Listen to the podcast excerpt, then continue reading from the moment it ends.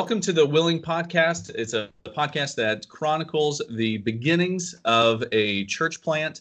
Um, and another thing that we like to do, not only telling our story of, uh, of our preparation and journey to uh, Burlington, Vermont, but we also like to interview other church planters as well so that you can uh, get advice and hear some uh, some wonderful things from people who are 10 times smarter than we are and who have a little bit more experience than we do with this whole thing. Uh, and so, Lacey, you actually know the guy that we're talking to right yeah. now. Do you want to uh, do the introductions? Yes, yes. This is my friend um, Aaron Shamp. Um, but I'll let him give us um, a little bit more information. Um, we met each other. Uh, we've probably known each other for a really long time since we were little kids, being in small group together. Um, but then we went to high school together, and um, we've kept in touch. Just um, a lot of our friends are friends of each other, and I've just um, seen his career, and um, I was just really um, excited to talk to you. Um, so just give us an introduction, just where you're from, your credentials, and your position, and yeah. Well, guys, thank you so much. Uh, it's a it's great to be on here with you. Uh, like I was telling you guys before we got started, I love church planters and church planting. So uh, I was immediately down for this idea. Um, yeah, so I'm Aaron, and uh, we planted a church in Lafayette, Louisiana called Redeemer City Church. As far as my listing of credentials and uh, whatever else, it's a short list. and um, it was even shorter when we got started. I was uh, 22 when we got started Oh wow! Yeah. I was still in college, uh, finishing my bachelor's degree. Uh, up until that point, my only experience was um, through leading small groups, uh, doing teaching in that way, uh, and you know, disciple making along with that. Uh, I had been an intern, a pastoral intern at a church, so I was on staff with them. Uh, they were a small church, a church plant, and um, so basically, my wife and I got married and just a couple months after getting married, I mean, literally about three months, uh, we got the opportunity to plant a church. And so it started the conversation. Uh, and so from that point until the time that we officially launched the church was a little bit over a year, about a year and a half. Uh, but yeah, we were newlyweds. I was super young and uh, still in college uh, over the course of that time, uh, since then, I've gotten my bachelor's and uh, a master of arts in Christian apologetics, and I'm finishing up the master of divinity.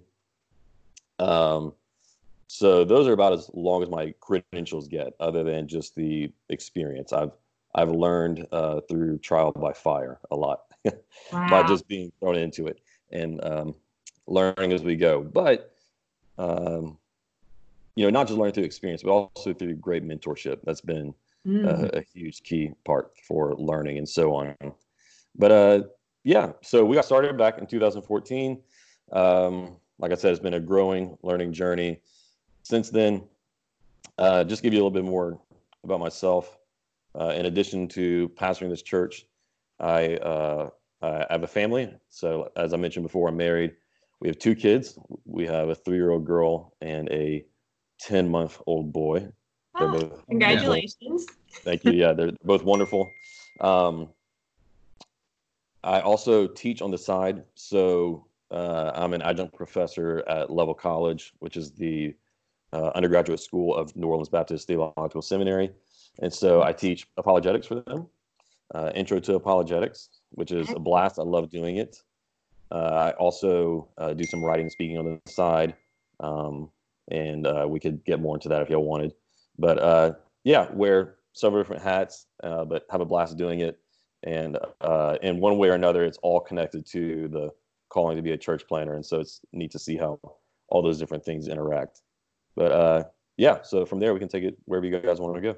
Yeah, well, that's that's awesome. So that makes actually makes me want to get you on our other podcast, which is called the Nerdy Apologist, uh, and uh, we just kind of talk about well nerd stuff and then also apologetics uh, He's- too. I will testify he is a nerd, so Yeah, that would yeah, work. yeah. You find that out pretty quickly from listening to that podcast. well, I meant Aaron as well. Oh, yeah. oh, Aaron as well.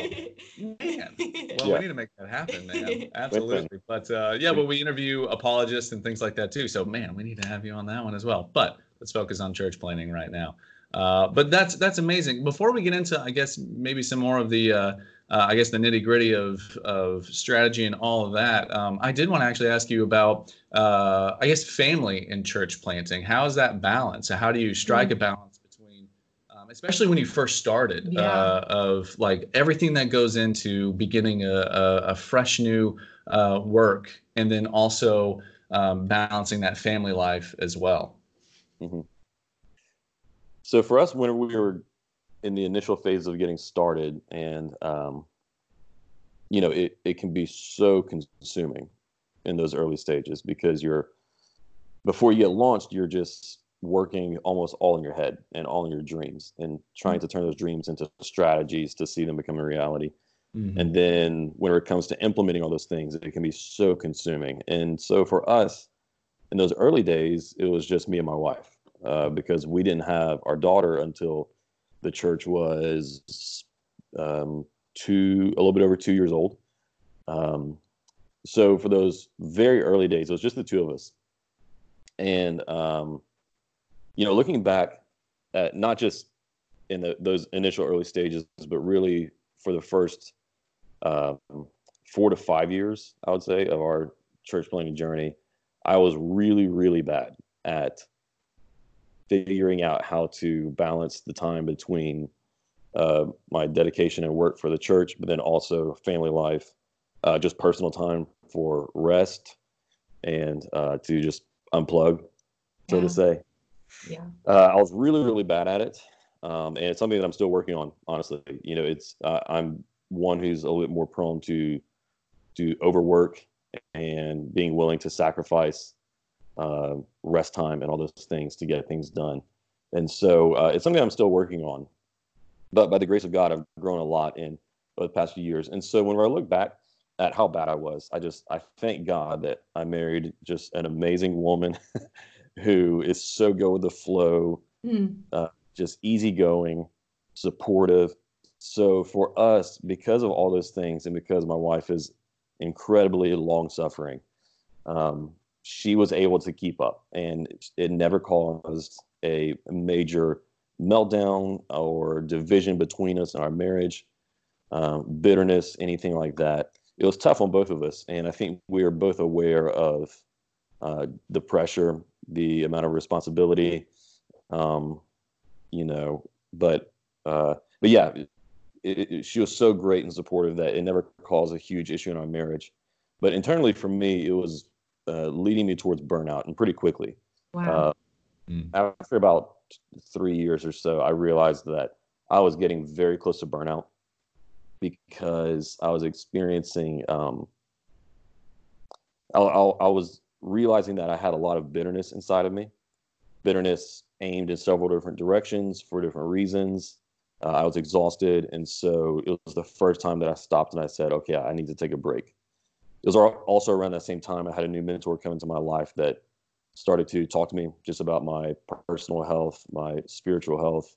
I was in a bad spot and uh, needed his help. One of the first things that he pointed out to me was that uh, you need to take a day off because I was working just nonstop until I would crash Mhm. and be sick for a day, and uh, and then as soon as I got better, go right back into that same pace.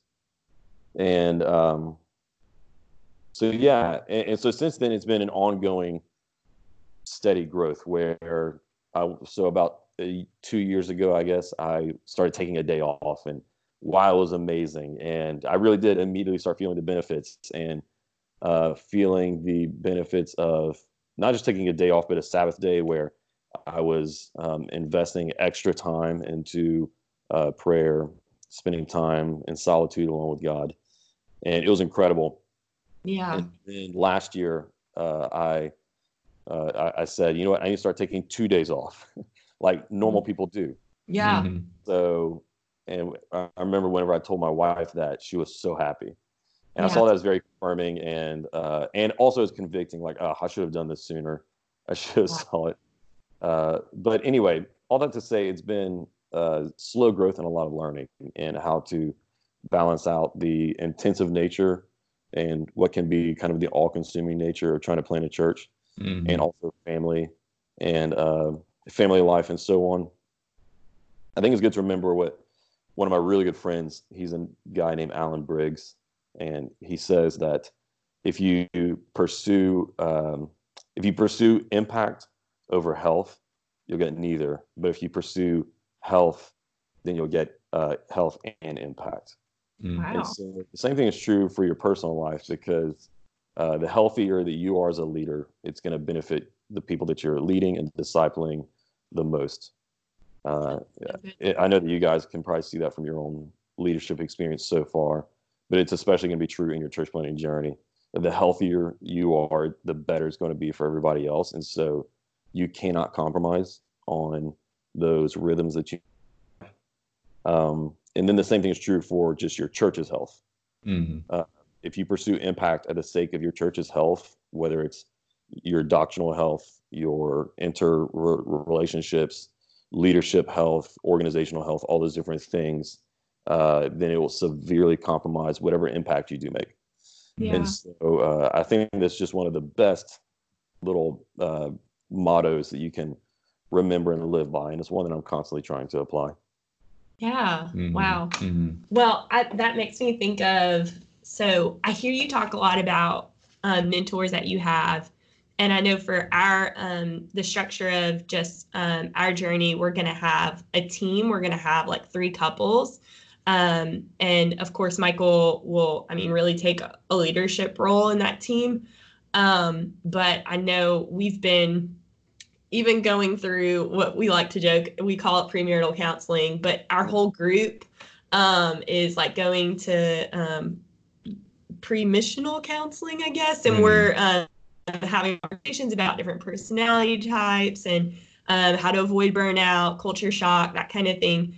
Um, but it made me think, who was? I mean, what have you seen from um, the people in your journey um, of church planting? Um, how has how has there ha, is there a team that kind of helped you with this, or if it was more of a mentorship?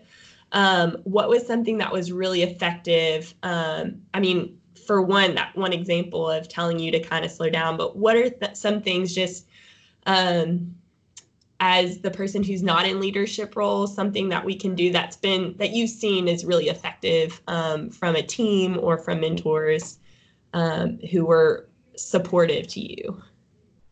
Yeah. So, okay, so I'll start here, then we can move into more details if you want. So, typically, what I say uh, to other people is that to stay healthy, I think that you need uh, key relationships from at least three areas. The first one is from someone who can act like a mentor to you. Mm-hmm. Um, they are older than you or ahead of you, or um, you know, ideally someone who is very mature in the faith and uh, can speak into your soul, who you feel comfortable and uh, to be vulnerable with. So Mhm. mentorship is absolutely huge. Um, Yeah. Mhm. I mentioned it several times already that without the mentors that I've had uh, up until this point, I don't even know if we would have made it this far. And especially, I, I know that I probably not, I, I would have quit already or, you know, whatever else. Uh, and so a, a mentor, you need somebody who is, uh, who can disciple you and in that way. The Mhm. second key relationship is someone who is a peer, but not a part of your church. So basically, whenever you guys get to Vermont, you mentioned before that there is a church planting network already established up there, investing into relationships with other church planters, Mhm. Yeah. people who are alongside of you in the journey. You'll all be somewhat ahead of or behind one another in different ways. Uh, and, and so that'll be helpful to bounce ideas off of one another, but mostly just so you can sit down with someone else who gets it. Mhm. Yeah. Right. Right. best thing Yeah. whenever I sit down with other church planters, either in Lafayette or, or or in other parts of the country, and we just talk about like we all have the same problems.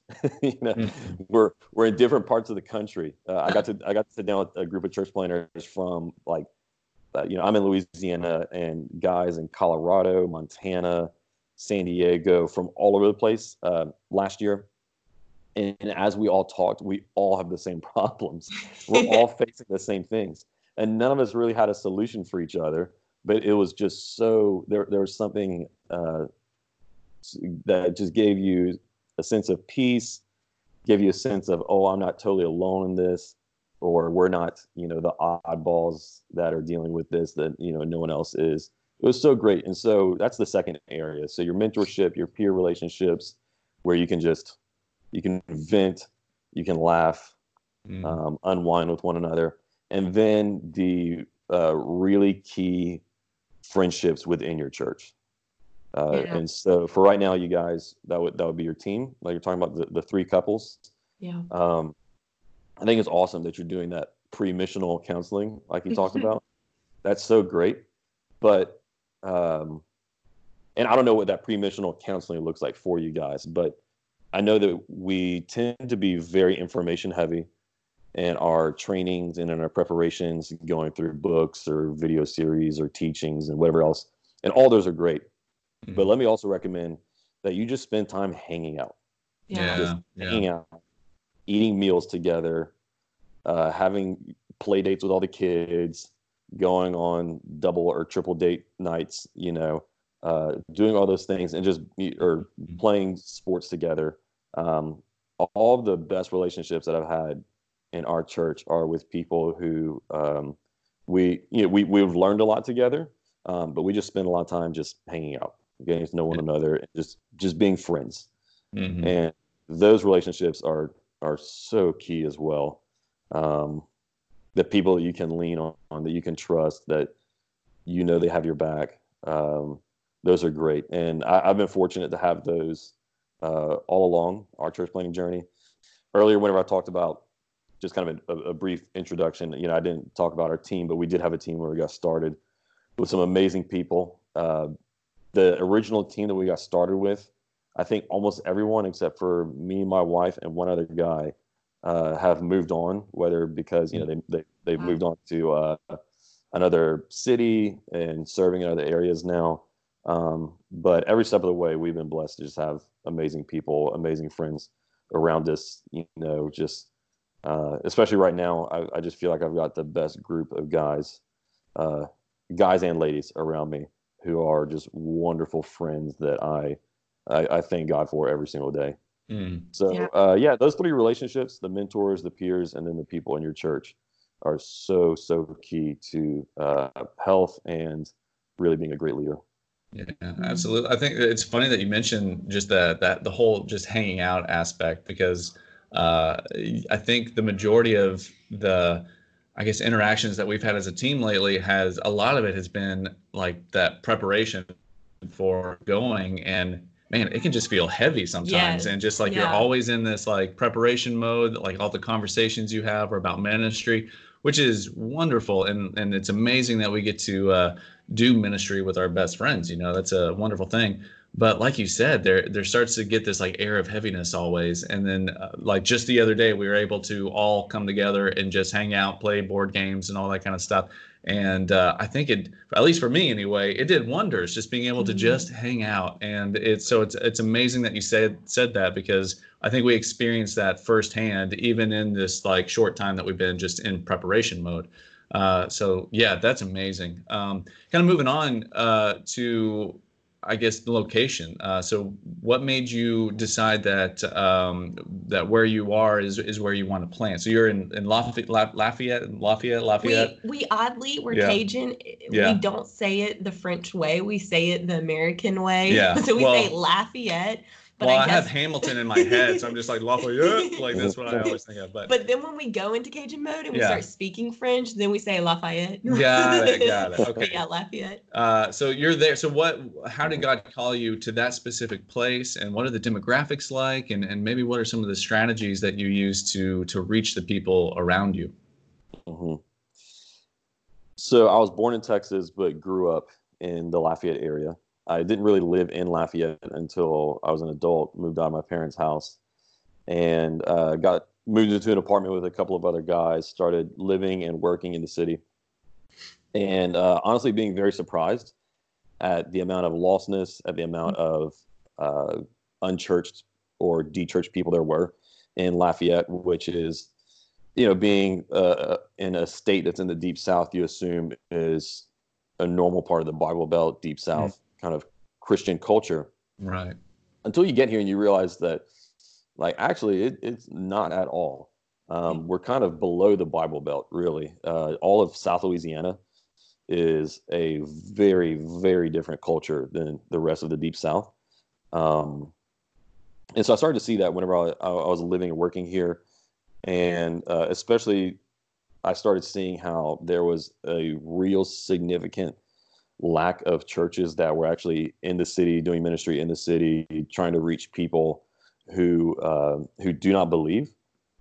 A lot of our churches are, which is, is probably true of many areas, were mostly out on on the outskirts of the city or in the suburbs, and they at least to me, not to church bash, but they seemed as though they were primarily doing programs and sermon series and communicating and whatnot, doing everything in a way that was targeting and appealing to people who were already believers, mm. or at least who already had a Christian worldview. Yeah. But then I'm working with all these people who, uh, you know, so I was working at this gym, which is probably the largest gym in Louisiana, and uh, and no one that I worked with was, was a Christian. I worked with all Christians, and and so all these people that I'm working with, I uh, I, I realized that what nearly all of our churches were doing does not communicate to them, is not appealing or interesting to them at all. And so that's whenever I started to see a vision and and feel a burden on my heart for uh, came Redeemer City Church. Uh, I got married to a Cajun girl, and so uh, and so Cajun girls, Lacey would be the exception, I guess, but Cajun girls usually don't leave home. Yeah. So I and so I knew like, all right, you know, I love this area. I love our culture. It's it's rich and beautiful. And so uh, if I'm going to marry a Cajun girl, I got to be prepared to to just stay here. And so that, that was definitely a part of it. Is that we had sort of decided we were going to commit to this area, and that was even really before the the church plant came together.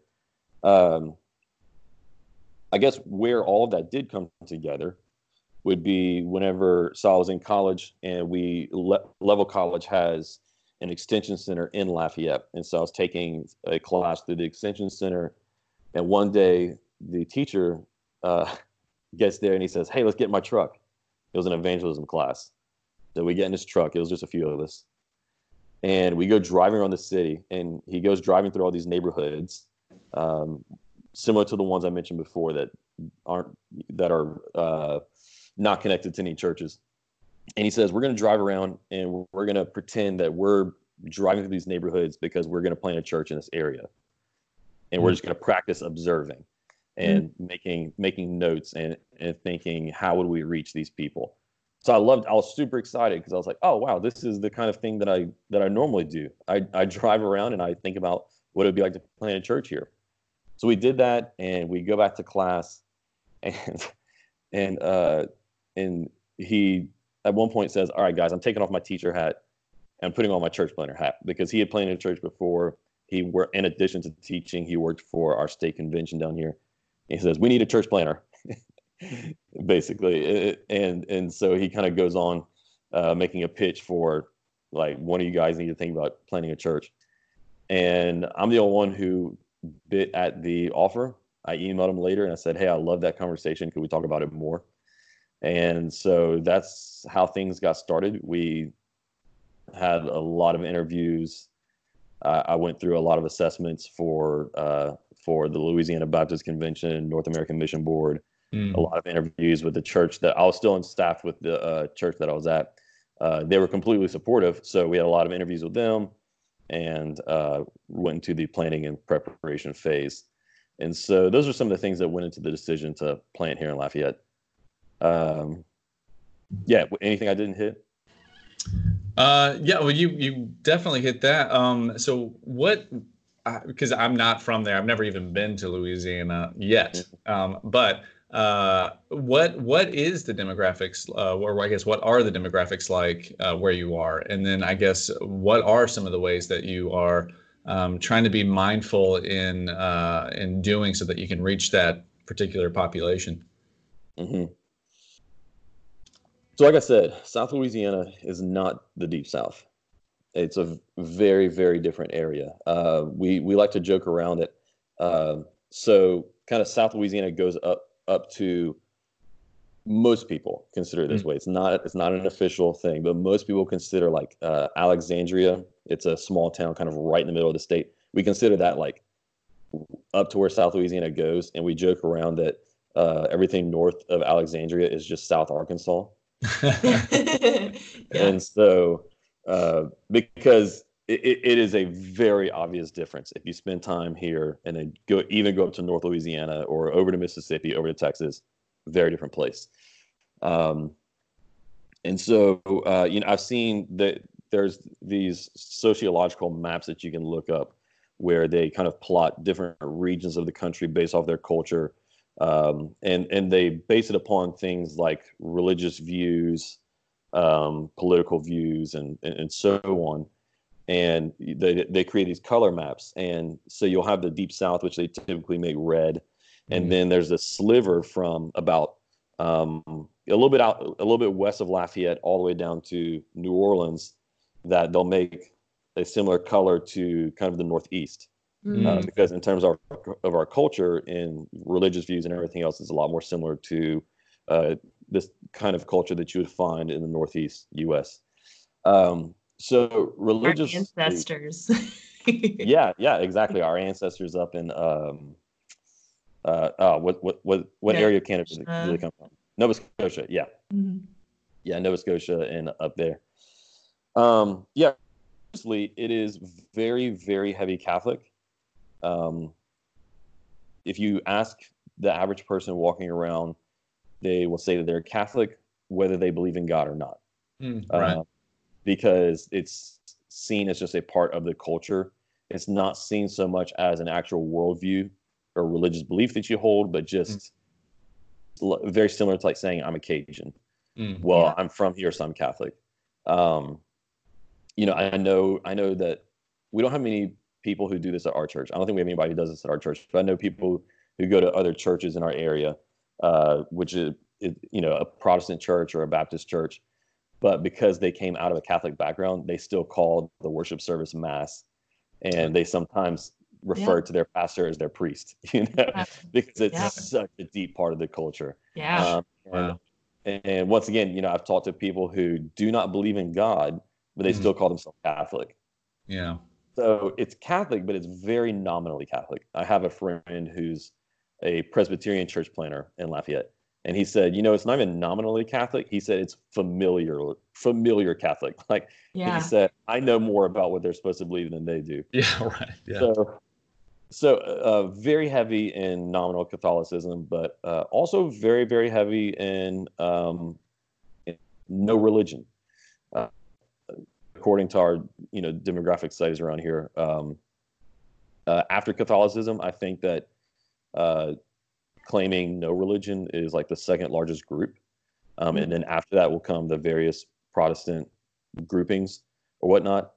Um, I know that I, I, I- or at least I think that uh, in Lafayette, if I remember right, it's been a while since I've looked at the numbers, but uh, the evangelical population around here is less than two percent.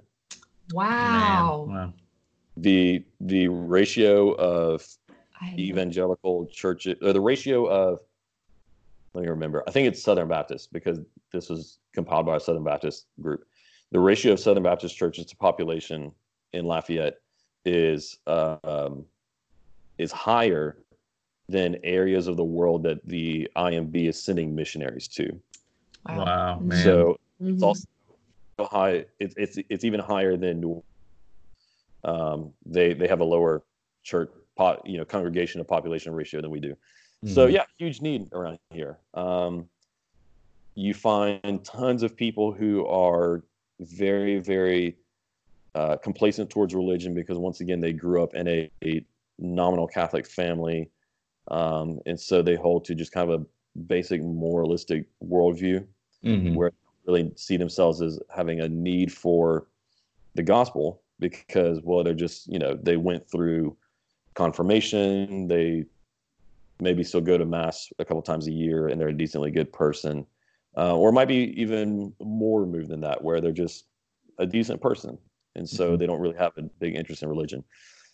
You, you see a lot of that and then second to that you see a lot of people who are what some call like de-churched. So whether they grew up catholic or they grew up something else they have now left the church and they have left it uh, hard Mhm. where now they're- they're bitter or they are filled with many questions objections obstacles to them ever being interested again uh, you, so you see a lot of that Mhm. so those those are the main things that we're working against you know in mission in this area right. Yeah. Wow. I notice like um it's it's so interesting. I never thought I would draw any kind of a comparison between the Northeast and Vermont, what we see up there in South Louisiana, but I'm starting to get little taste of it. Of course, we are Mhm. closer to Nova Scotia. I mean, there's a large French culture because we're really close to Montreal. Uh, in I say we when we're in Vermont. Um, but I'm thinking about specifically Cajun culture. Cajun culture is so, you know, laissez les bon temps rouler. It's let the good times roll. It's all about having a good time. It's all about being in the moment. And um, I always laugh because every time I go down, I ask my mom, it just, it always feels like a party. Does it feel like a party all the time? And she says, yes, it's exhausting. So, what, I mean, what is that? So, I notice in Vermont, they say they're telling us that um, to put less emphasis on the main events and the huge parties and the huge events and stuff. And I don't know for sure, but I, I gather from what you're talking to me about that you're kind of steering away from that direction, even though that is the culture, like really trying to hit, like to find where the gospel hits and going against culture and going against Catholic culture or, or the fact that Cath- Catholicism is just a culture in some sense. Uh, what are some stories, like some um, anecdotes of where you've seen the gospel really take root Mm. um, and it's been transformative um, and not just this, hey, let's have a good time. And, you know, and it's really, Yeah. um, I don't know, give us some, a, a story of how you've seen the gospel truly transform um, outside of just an event or a social. yeah yeah um yeah so may, maybe i'll be able to think of a specific story or instance as we go. Just off the top of my head whenever i think about how we've really seen the gospel make an impact i think that the biggest way that we've seen it make an impact or at least one of the most immediate ways and kind of the most uh, the feedback that we get the most often whether it's people coming from a catholic or non-catholic background um, is that whenever you just teach people the Bible and you you don't just give them uh, because on the one hand we also do have a lot of Protestant churches that um, once again not the church bash because I'm not into that um, but they do their sermons do tend more towards just kind of self-helpy motivational speaking Mhm. rather than rich biblical teaching Yeah. like actually opening up a passage and helping people see this is what it means Yeah. and this is how it's relevant to your life right? Um, not being afraid to get more on the intellectual side and deal with like the issues or problems that that skeptical people might see but then also not being afraid to get really practical too. Um, that's what we aim for in our teaching and, and and people just absolutely love it.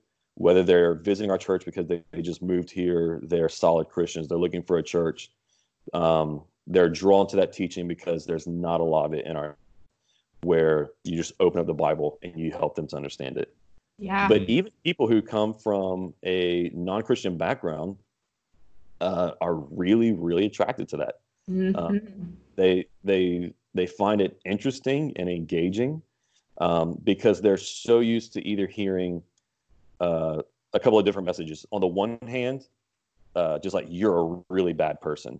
Mm. You know, you're a really bad person and you need to clean up your life. Yeah. They're used to hearing that, or they're used to hearing, here's seven steps to getting your finances in order. Right. Right. Um, or or just some like kind of emotionalism in between. Mm. And so whenever you present something that is um, that is uncompromising in truth, so you do con- uh, confront sin, you call people to repentance, but you also heavily emphasize grace, and you unpack the gospel every single week. Uh, whenever you do those things, and also whenever you actually teach the word, uh, you help them to apply it to their lives. Uh, you know, in other words, you hold all these things together as we as we ought to do in biblical preaching. Um, people respond to it. We have even just recently in our church, you know, we have people who are coming from. Uh, they had a Catholic background. They've been out of church for a very long time, and uh, and through through some relationships, they they started coming to our church. And after their first Sunday, they said, uh, the wife said to me, she goes, "This is the first time I can remember being in church and not just sitting there thinking about what I need to do that week." you know, Yeah. That's you know, awesome. she said, she said, I didn't, I don't think I thought about this week once during the sermon. She was like, I was actually listening. And she asked her husband, and he said, Yeah, I think so for me too. And Yeah. so, uh, so yeah, I mean, just teaching the Bible uh, Mhm. is is really, really impactful for people, regardless of what background they're coming from. Uh, whenever we have skeptical people come and uh, and, and they hear the messages, they always uh, appreciate that that as well.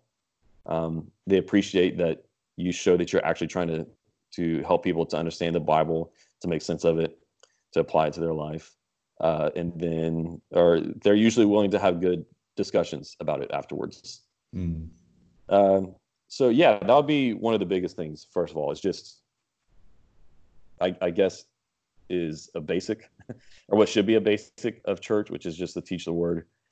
Um, for ano- for us, another huge thing too is just relationships. So, Cajun culture is very, very relational. Yes. Um, yeah.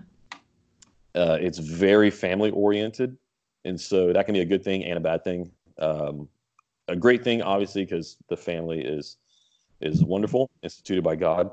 Uh, on the other hand, it can be an obstacle sometimes because uh, there can be a little bit too much of a tie to family sometimes, and so often we find ourselves competing with, like, you know, hey, can you join a group? Or, you know, and people are hesitant to join a group because they do like a family event during that time, and so Wow. helping people see like like you know whenever you follow christ your priorities shift. And so Mhm. you need to never see them again but but you need to start moving things around. Um, so it can be a positive and a negative but cajun culture is highly relational.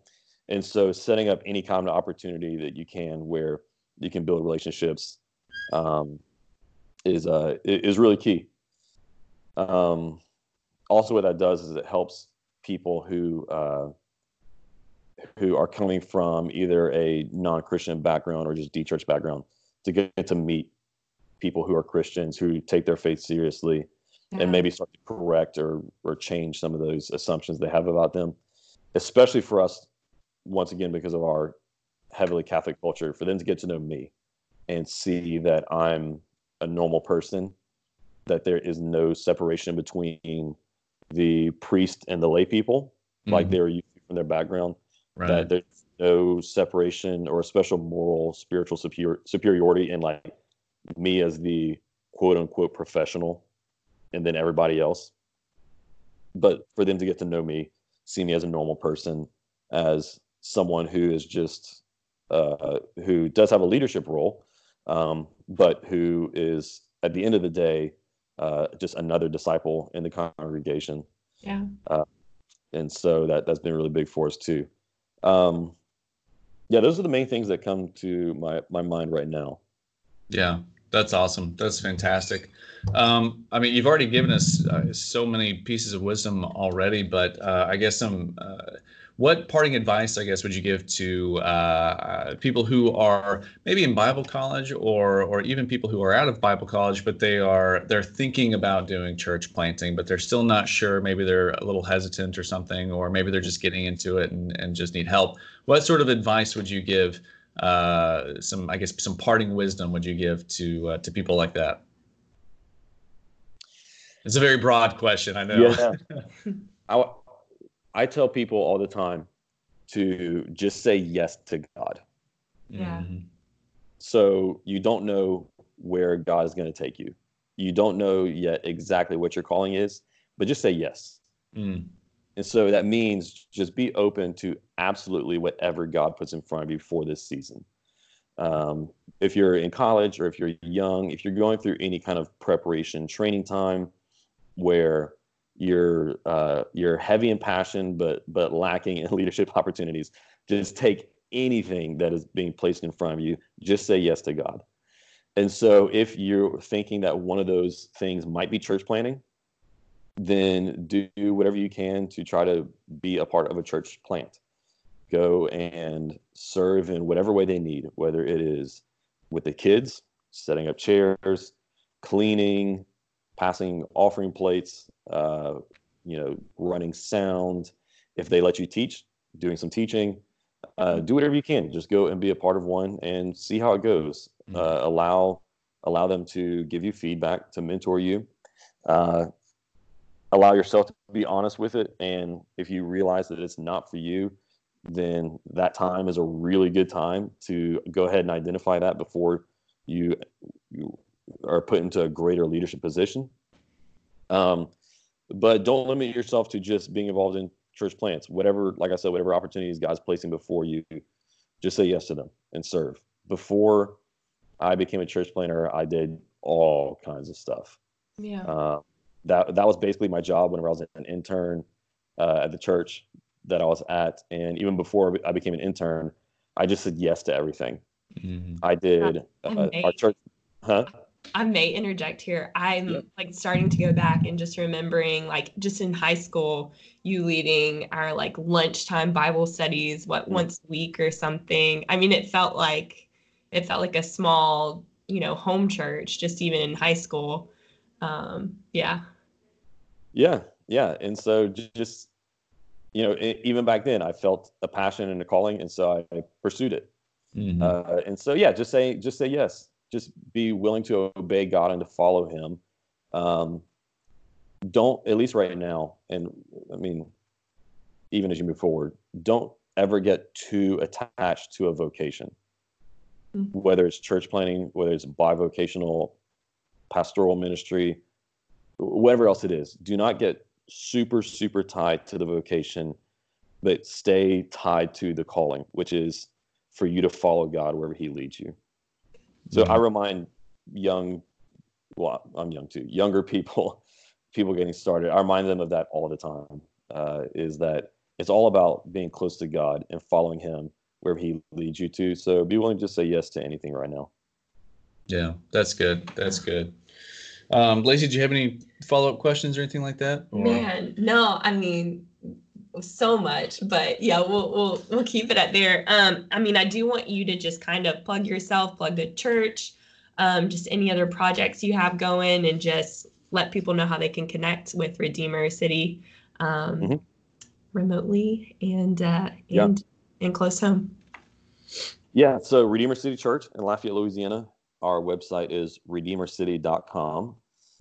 Uh, you can find podcasts of all of our sermons. I think we have an archive going back all the way to the early days um, on our website. And then in the for the past few months, we've been also doing videos too and putting them on YouTube. So if you go to YouTube, you can find our sermon podcast on there as well.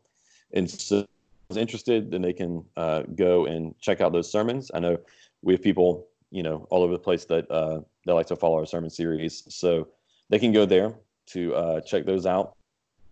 On on the side of that, uh, like I said, also do writing and a few other things, and so I have a website called AaronShamp.com where uh, I semi regularly uh, put blog posts and or, or link to articles that I have written for other places uh, so they can find writing there. We also just recently launched our own podcast, which is called Filter, a Christian Worldview podcast. Yay! And so, yeah, we, we launched that uh, at the beginning of March. There's three episodes up right now. So I don't know when this will be coming out, but we have we have more coming. Uh, it's as of right now, at least, it's short form. So we shoot for about 15 to 20 minutes, covering either a question or topic that people are interested in. Uh, we've gotten a lot of great feedback already for people who are interested in that. So you can go to YouTube or any other uh, major podcasting platform and search filter uh, a Christian worldview podcast or search filter Aaron Shamp, something like that, and it should come up. And uh, people can check that out. And uh, if they like it, subscribe, review it, share it uh, to uh, help us out with that. It's been a lot of fun doing that so far. So yeah, that's about everything I do. Uh, if anybody ever wants to get in touch with me who listens to this, that wants to talk about church planting, ministry, writing, apologetics, anything else, email me at aaronshamp at gmail.com. Uh, I am always willing to correspond over email or whatever else and help people out. Um, that that's my calling. That's why I'm a pastor and a teacher and all these other things because I love to help people uh, follow God in whatever way He's called them to. So yeah, I think that's about it. Awesome. Well, fantastic. Thanks, Aaron, so much. This was this was great. Um, and uh, we hope to keep in contact and we'll be praying for your yeah. church and uh, thanks again so much for just being willing to come and, and talk to us about your experiences and and uh, impart your wisdom upon us. We thank you so much for that. Well thank you guys. I appreciate the opportunity. Absolutely. so good to talk to you. Bye. bye